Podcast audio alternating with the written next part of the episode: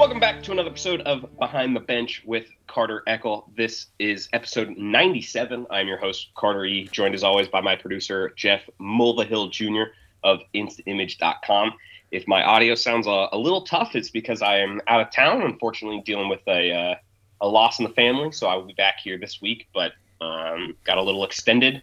The plan was not to do this podcast from uh, two different spots. So we are adjusting on the fly, which is sometimes what you got to do in the state of media. But Jeff, you know, uh, how are you doing? I know you got to cover cover some stuff in person this past uh, weekend. I will obviously defer to you on some things, but we have some stats and stuff. But uh, how's how's life in Northern Nevada over the last couple days? It's been cold. It snapped cold. Like Thursday was nice and warm, like we've been, and then Friday started to get chilly, and then burr and rain. Like the Sierra Lutheran football game, it just dumped. So. Oh wow. Well, we got a lot of a lot to talk about on on football. I will start kind of running through some of these playoff scenarios too in our other sports. We got a look at some volleyball standings, soccer standings as well. I know the tennis season has wrapped up, so uh, Douglas will be be in the playoffs there as the sixth seed, um, at least on one side. And then, of course, we have the uh, individual tennis tournament coming up next week, along with regional girls golf as well. So, something to keep an eye out for next week in the Nevada Appeal. Those games, uh, those all start on the 9th and the 10th. So, that's Tuesday, Wednesday of next week. We are taping this Tuesday morning for everybody listening a little later on. Uh, but we got to start with, I think, with Douglas football. I mean, I kind of alluded to it last week where I said there probably wasn't going to be a whole lot to say about this uh, Douglas Hug game. I don't mean that as any disrespect to anybody, but you know, 54 nothing final. Connor Jackson now leads the state in rushing yards and touchdowns. He's got almost 1,200 yards rushing and 19 touchdowns. Uh, he's in the top 10 in total yards, and he is the only one in the top 10 who is not a quarterback. So, pretty impressive uh, stuff there from the Tigers. Uh, they again just you know use use that power run game. Connor Jackson did not run for you know 300 plus this week. He was in the the low 200s, but uh, I believe five touchdowns on the ground, and then he also had a pick six. So a little bit of a do it all guy for for the Tigers there. They are now six and one um, and two and zero oh in league play. They are tied at the top of 5A Division Division three with Wooster, who beat Carson uh, this past Friday as well. Uh, real quickly before we get out of the uh, Douglas side of things, you know, I know they also have some some guys in the top ten on the defensive side. Cole Smalley's up there in tackles. He's I think eighth in the state. Galena's got two as well, including uh, Duke Rittenhouse's son Matthew Rittenhouse. He's up there. I think he's 13th in tackles uh, so far this season across the state. But steering back to the the Tigers, I know it's uh, it has been kind of an all hands on deck approach. They've got 26 turnovers on defense. Um, from what from talking to Kyle Mays this past weekend, it sounds like 33 might be the school record, and that's with three games to go. So that seems fairly plausible. Along with there's a few other school records that I alluded to in my in my story that was uh, posted this this weekend about their win. They are uh, barreling down on some some big time stuff there, and uh, surely looking to secure that 5A Division three North one seed going into the the postseason.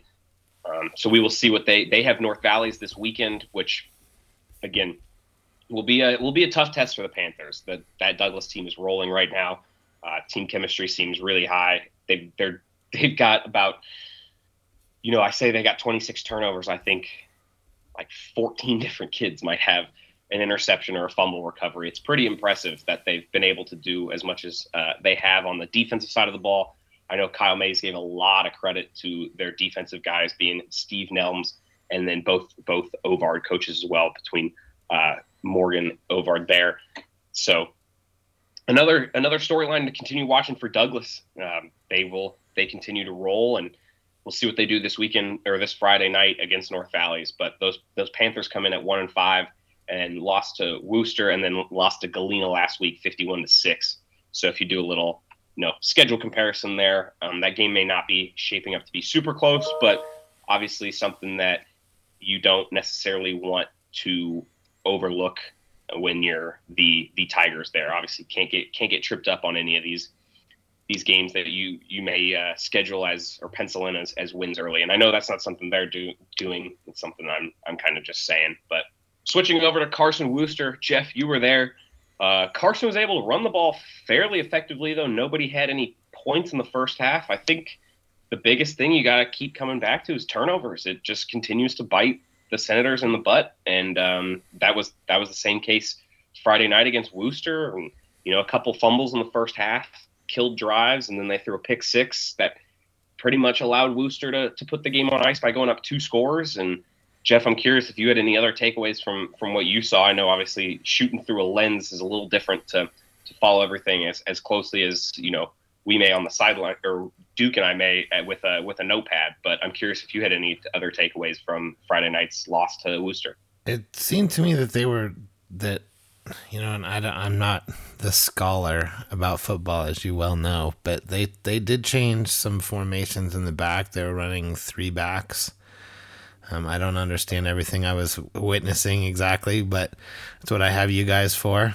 Um, that seemed to change things. Um, you know, both teams didn't seem to want to do anything in the first half, and the whole game, you know, the, the whole first half was played between the 20s, which for me is a little frustrating because nothing gets out in the open and, you know, get a nice clean shot of somebody. But, and also, you know, the, the soccer guy in me has to say, oh, yeah, high school or uh, football is high scoring zero zero at halftime. So I got, I got to poke a little fun. But, I talked to Bouchard a little bit yesterday, and he's he was pretty frustrated about the about the game.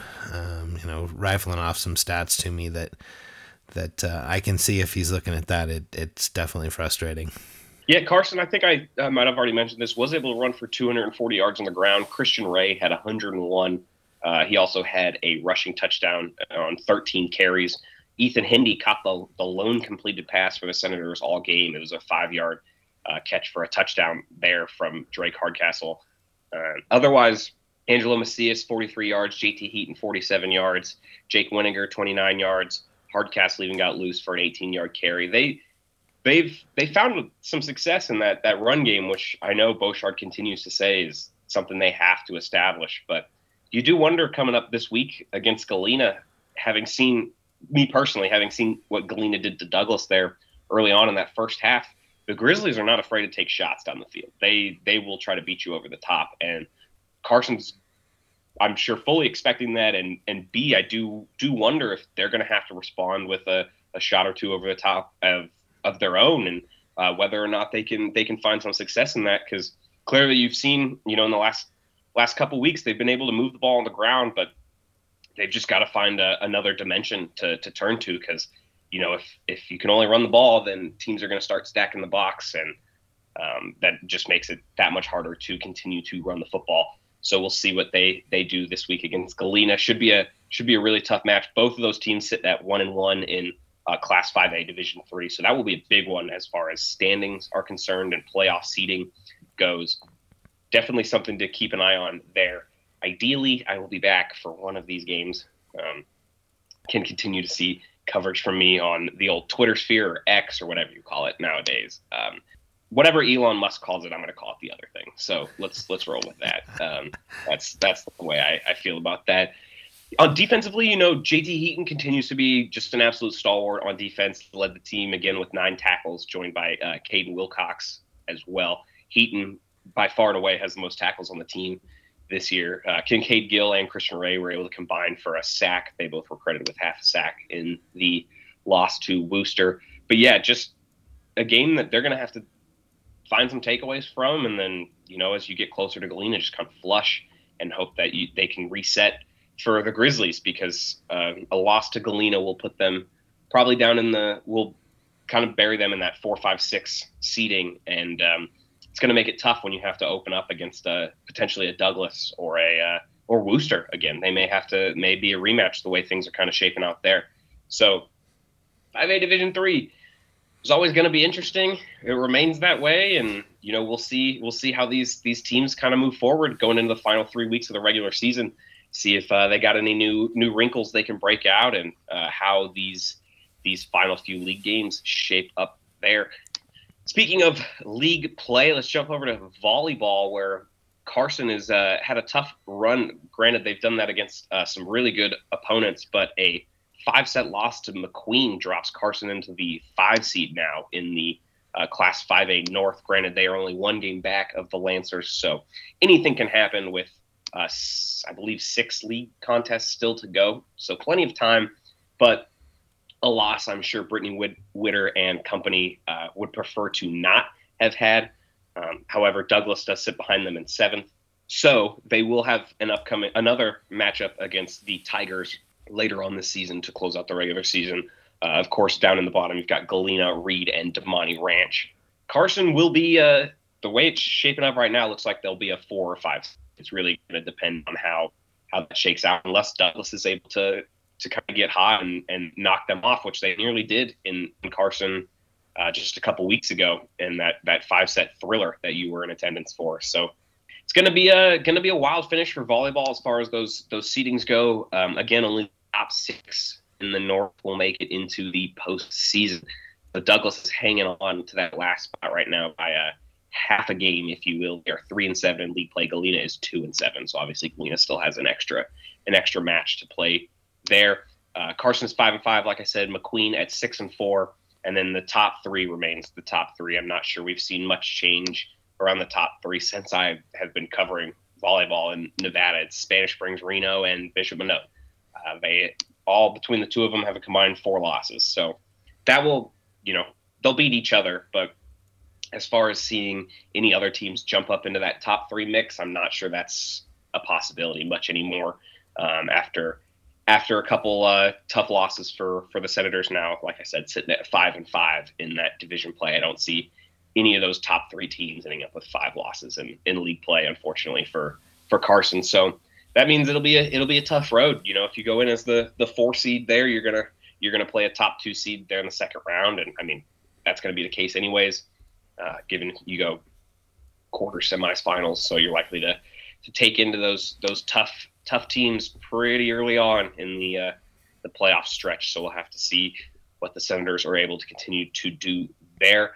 Uh, jumping over to soccer, where the Carson boys have, you know, they're coming off a couple losses. I believe their most recent they lost to Wooster three to one. Um, Wooster though is a uh, is sitting in second in 5A North Sierra. Now, I guess I should preface that soccer is split. It's back to your Sierra and high desert leagues, and so the playoff seedings are rearranged off that. They take eight total, but they're only taking four from each uh, subset. So four from the Sierra, four from the high desert. Right now, Carson is in third. They are five, three, and one in league play.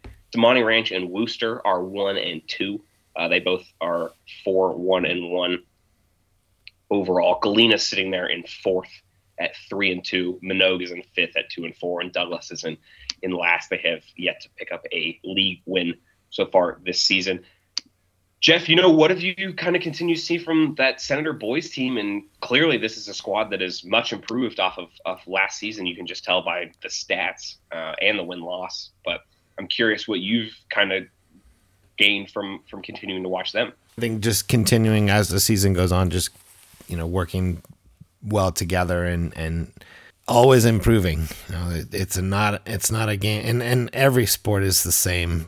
I just happen to know soccer a little bit better, but every time you're out on the pitch, you're getting better and working well together. And um, they've done remarkably well. They've had a lot of kids come out, so they've got some depth, and uh, you know, just fine tuning all the time and and trying to not have gaps and holes and you know other opponents are you know film is a thing now in soccer versus when I played it you didn't really have a way of capturing it even. Uh, those big old VHS tapes which most people don't even know what I just said. You know it's it's it's a process and you want to you know obviously be in those top 4 you're going to miss the playoffs. Right right. And it does look like they'll be they'll be in that top 4 barring any anything real dramatic Angel Flores did have their lone goal against Wooster in the 67th minute. Uh, shouts out to Ian for always keeping me updated on the scores there. Much appreciated. And jumping over to the girls' side of things, where, of course, this is Class 4A, but they also are split in that same two tier, two division system in the Sierra and High Desert. Same deal. Top four from each side are going to the postseason. And that's where things get interesting because we got Bishop Manogue, Damonte Ranch, and Galena, one, two, three on that side. And then you look at Carson and Douglas battling for that final four spot. Neither of them have a win yet in league. Now, granted, 0 and 3 and 0 and 2 league with the split was late to late to start. I guess late depending on how you look at it, but because that used to be how it was previously. However, Carson and Douglas will play twice between October 10th and October 17th. And I think for all intents and purposes, that might be the deciding factor of who's going to get that four seed is maybe they split and nothing changes, but if somebody's able to win both of those games, that's that might wrap up that that final spot in the uh, the playoffs for the Sierra League. I don't know if you agree with that or not. Yeah, yeah. I mean, at this point, uh, it's it's Douglas is struggling with people. Uh, they've got a lot of injuries. I talked to Ron yesterday. He said he, you know, there's all kinds of crutches on the sidelines, and that's that's super rough. Um, yeah. And it actually they had to cancel their JV game because they didn't have enough. Um, so we're hoping that that doesn't continue and they get some kids back on the on the field. So absolutely. Um, but yeah, those those league wins, um, you, you've got to take care of business with those teams. And there's you know, we we talked that it's 4A. It's the same teams that we played last year. It's just they right. call them something different. So when we go to state, we're not getting killed in the South um, versus the boys are competitive up here. So uh, you know, it's the same teams that we always face. Tough competition, um, and and I would say there's some indication of the teams that that uh, we've played on the other side, uh, the high desert side, that um, are good indicators of what you know the the potential would be. But you got to win those home games, or not the home games, but the league games. Uh, it's awesome to win home games, apparently, obviously, but if you can if you can pick up a win on the road, that works too. However you get them, but you got to get them. I mean, that's and that that's that's tough competition. I mean, all these girls, you've got many many club players on every team, uh, and that so they all have experience, and then who's going to bring it, and does the ball bounce your way, and those good things. Yeah, and they've you know Carson's found some from scoring up front between uh, Monse Addison Morgan, and a couple other pieces there. You know, I'm curious. Eh, I know you probably haven't had a chance to see Douglas yet, but when they do, when they do meet up twice in a span of seven days, uh, I guess you know how how much do you think the the competition level will ramp up with both teams probably being pretty aware that you know they're going to be battling each other for that final playoff spot? It, it it it goes back to the same thing we talked about with the volleyball game. It's it's Carson Douglas. It it doesn't matter what the sport is if they were playing cards or whatever it's the same thing. And both teams are always you know, that hopefully both teams always bring it. And I I don't remember us ever having a, a just a week between the the two games, um, both home and away. So that that's going to be an interesting spin to it because it's not like oh well we'll see you in a couple weeks. No, no, we'll see you in seven days. Right. So right, and for for Douglas, it, it runs through a stretch where they go three road games in a row. So that that's their second road game is the first meeting with Carson, and then they return back to Minden on October 17th for that that final meeting. We'll be curious to see how that shakes out. As always, uh, you know, I imagine Carson Douglas would even be competitive in bingo. That might be. A, it, it, a, a, I, I would not doubt it. You know, the the it's something interesting about that. You know, three three days in a row. Washoe's off school this week, which is a weird spin on the whole thing because we, you know, Carson and Douglas don't have games during the week this week. We both have Saturday right. games. And then it's Saturday, Tuesday, Thursday. That's going to be rough. And we do that yeah. twice this year. Um, so I I'm really curious teams that have a lot of injuries and that's that's rough, especially towards the end of the season when people are already getting taking knocks and and uh, already, uh, you know, right on the cusp of you probably shouldn't play today, but can you give me 10 minutes or 20 minutes or whatever? So it's going to be an interesting end of the season. Yeah, you know, it worked out that Uh, my airline troubles happened to be this week when Reno's or the Washoe County schools are off. So there's not a lot going on uh, here in the early portion of the week. So be sure to uh, continue to stay tuned to our website. We will have plenty of stuff up there on nevadaappeal.com backslash news backslash sports, as well as Record Courier backslash or backslash news backslash sports as well. There. Otherwise, Jeff, anything else you want to tell the people before we get out of here? I think that's about all she wrote for this episode of uh, Behind the Bench. Yep. Safe travels home. Thank you, thank you. Here's hoping that I don't have any more issues with airlines. It is becoming an annoyance in my life that I cannot seem to escape. Anyways, that's going to do it for this episode of Behind the Bench. Thanks for listening. Oh, and thank you to our main sponsor, that is Play It Again Sports. You can check them out in the Topsy Lane Shopping Center or online at playitagainsports.com, Your best place to go for new and gently used sporting equipment needs. Thanks for listening, and we will catch you guys next week. Take it easy.